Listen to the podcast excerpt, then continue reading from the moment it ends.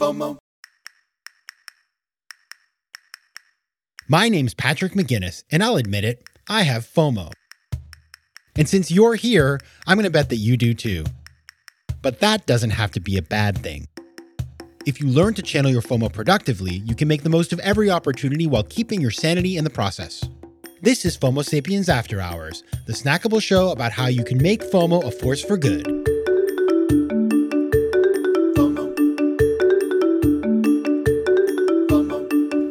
Hey everybody, welcome back to After Hours. As you'll recall, last week we had a great conversation with Susan McPherson talking about being a connector and connectivity and getting back to life and being able to talk to people at cocktail parties or networking events and not being, I don't know, a little awkward, which that's very natural. I've certainly been super awkward myself. I apologize to any of you I've spoken with in real life that think, oh my goodness, what's going on with Patrick? What I do want to do today on this episode of After Hour is talk about being a connector and how to connect with people, because that's one of the things that often people say to me, hey, Patrick, you're really great at connecting. You know everybody. Well, you know, it's part of kind of just the reality of that I like people and I remember people and I'm good at that. And if I meet you, I'm going to remember something about you. A part of it is just kind of things that I've learned and built skills around over the years. And so what I want to do is tell you what I think are the five things that work for me and then the three things that have not worked for me. I'll be honest about some of the things that I've done, I think, wrong over the years. Hopefully some of these will be of value to you. Okay, so let's get right into it. What are the five things that work for me in terms of meeting people and then actually keeping in touch with them and remembering them and knowing that I can get in touch with them later on if I have a question or if I want to help them with something? Number one, when I meet people, I know that I'm terrible. If I hear their name, I will forget it immediately. Seriously, I just don't have that kind of memory. I hear something, it's in one ear, out the other. I am much better with visual memory. If I see a name written down, I will generally remember it. So I make sure when I meet people, I try to write their name down right away. I'll either write it down in my notes or have them text me with their name. I just need to make sure that I see it on paper, and then I have a much better chance of actually remembering who they are. And then I'll go back and look for it later on. Maybe, you know, in three months, I'm like, what was the name of that person? Well, if it's written down somewhere, I have a much better chance of finding it. I also have spreadsheets full of people's names that I've met over the years in different groups. And so I'm able to go and find those things. Now, I'm not super organized. I don't have like a C R M, and I wish I did. Maybe I should have that. But it has worked for me so far generally pretty well. And the second thing is that I establish a digital communication, a digital connection very quickly. So I will either connect on Instagram or LinkedIn or Facebook right away. And there's a reason, if you've ever, I guess you can't see it from your side, but I have like fifteen thousand LinkedIn connections. I haven't met all those people. Frankly, I'll accept just about anybody because I view this as a sort of a digital address book. But I like to connect with people on LinkedIn because I can find them later on. There's a picture, there's information about the person. And so it kind of jogs my memory about somebody I meet. Or if it's somebody that I think I want to be more friends with, you know, we'll go for the Instagram or the Facebook. But I like to have that digital connection because, for example, say I meet somebody, you know, three years ago through a friend, and then I know I'm going to bump into them a little later in the day, and I'm like, oh boy, when I see that person, God, what was their name? I can't quite remember. Well, I know on Facebook, if I look at our mutual friend, I can see if we're connected and I can find that person's name. Because you know what? I hate not knowing somebody's name because I know it's a weakness. And I also know that you have to call people by their name whenever you can. So that's number two, establish a digital connection.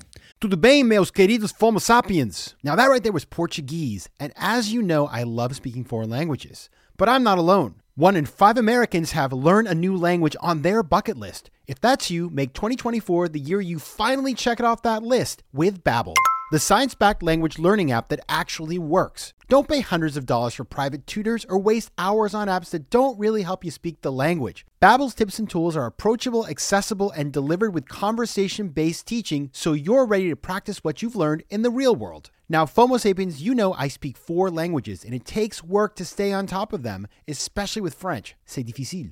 But with Babbel, I'm able to practice practical conversations that I can actually use in the real world. Here's a special limited-time deal for our listeners. Right now, get up to sixty percent off your Babbel subscription, but only for our listeners at babbel.com slash FOMO. Get up to sixty percent off at babbel.com slash FOMO. That's spelled B A B B E L dot com slash FOMO. Rules and restrictions may apply.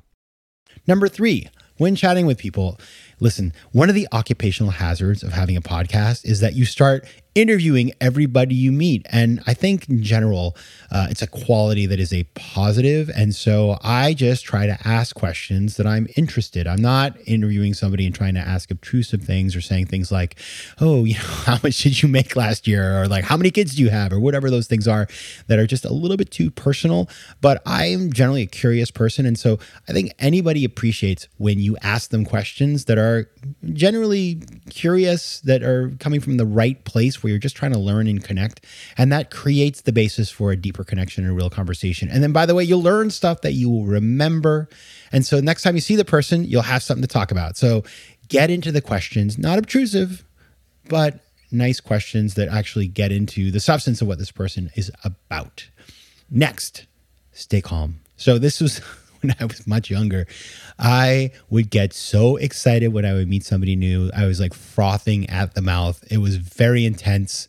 People would just be like, this guy, Patrick, a lot of personality, you know, that's good, but boy, he comes on strong. And I, I listen, I heard that feedback over the years. I listened. And so now I'm a lot chiller. And what I tend to hear from people, which is really nice, is, hey, you have good energy, because I'm a positive person. I put things out there. I'm friendly and outgoing, but I'm not manic. It's not like you have manic energy. And so I think thinking about staying calm and not being too aggro and not being like, we should hang out every day and I'm going to text you fifty-three times and I want to know all your personal details and I'm going to just talk at you. That doesn't work. It's, it's, it's not a good look. So, you know, I just try to manage that. And by the way, sometimes I mess up because I do get excited. And so it's something that I have to be aware of and have a little bit of self, I guess, control to not freak out, especially when I meet people that I've been waiting to meet or I'm excited to meet or we have a lot in common together. I just stay calm. Finally, do not transactionalize. And this can be really hard. You know, this is the classic, like, you meet somebody at a networking kind of thing, and then you say, well, I can help you with these three things. And then you start asking them to help you with things. And then you start emailing them and ask them to do stuff. And it just becomes like this weird, I don't know, this weird connection where, and it's happened to me sometimes. It's like all of a sudden I met somebody for three minutes and then they want all these intros. And I'm like, boy, I just created a ton of work for myself. Like, why the heck was I ever nice to you? And so I would say just recognize that when you meet somebody, yeah, if they offer to help you, do follow up. But, you know, just be smart and respectful about using other people's times and connections, because especially when you just know somebody, you know, you may know a lot about them. Maybe you've researched them and you feel like, you know, you know who they are, or you've, you have friends in common, but you have no idea what they know about you or what they think about you. And so you want to make sure that you build something a bit more organic. And we talked about that with Susan last week. And I think she has sort of the right take on that, but it's something worth thinking about. Now, here are the things that do not work, okay? And they're not. And if you do these things, you just stop right now, because they're just not going to help you out in any of the things you're doing in terms of meeting new people. Number one, stop being creepy, or don't be creepy, I should say. And this is, by the way, this goes back to my sort of uh, overly excited ways of my of my of my tragic youth. I would be just a tiny bit creepy. I would, you know, maybe I knew I was going to meet somebody and I would find out all about them. And I would like start peppering them with questions like, so I heard you went to Roosevelt Elementary School in Pensacola, Florida. People were like, oh my God, who is this guy? It's nice. You may know information about somebody, but maybe just let them tell you, rather than telegraphing that you have deeply researched their entire life. And I think that can be really, um, really hard to do when you want to get uh, at something in a conversation. But listen, I would say it's just uh, one of those things that the more you know about somebody and the more you kind of lean into that to the point where it's kind of like you, you've clearly been stalking them, the more you can push them away, and nobody wants that. Uh, so just be careful there. And especially in dating contexts, that, that happens all the time. It's like, oh, I know where you live. I drove by your house seven times last week. That's not, that's not sexy. That's just creepy. So don't do that. Number two, do not spam. If you meet somebody new and you connect with them, you know, number one, I think avoid connecting with them on fourteen different social networks. It's like, if I just met you when we connected on LinkedIn, um, and then I get the Instagram, Facebook, TikTok, Uh, Clubhouse, email, all in the same day. Like, wow, that's a lot. Let it be a little bit more organic. And if I've, I've offered to help you with something and you email me and I don't write back, you know, uh, be patient, right? Because you, maybe you follow up with me in a week to make sure, but just, you know, I always find that spamming turns people off because it, it starts to create this this notion that maybe you're you're you're transactionalizing or that you're high maintenance or just difficult to deal with, and everybody's busy, so you just want to let things happen on their own speeds. And finally, avoid thoughtless follow-ups. So this is one that I really dislike, and I just want to put this out there. If you uh, are offered an introduction by somebody, for example, say I say, you know, I'd be delighted to introduce you to my friend X Y Z. Uh, don't send me an email that says, okay, great, thanks for offering to intro me, just intro me. That actually creates work for me because then I have to craft a paragraph about what this is all about. Make it easy for people to do the things that they've offered to do for you. Send them a nice email, a clean email, and a fresh email without all the history, with exactly what you need, a paragraph of reference that they can just forward on with a tiny little note. It takes two seconds for them, because I can tell you, when you start creating work from people, especially after you've just met them, they're probably just going to hit the old control delete, and then all the work you did networking will be for naught. So those are my five yeses and three nos. I'm sure you have your own. So if you want to share them, just share them with me at Instagram at Patrick J. McGinnis, on Twitter at P J McGinnis, or send me a note at letsconnect at patrick mcginnis dot com. I will share some of them in the future if they uh, are different or interesting, which I'm sure they will be. So send them my way.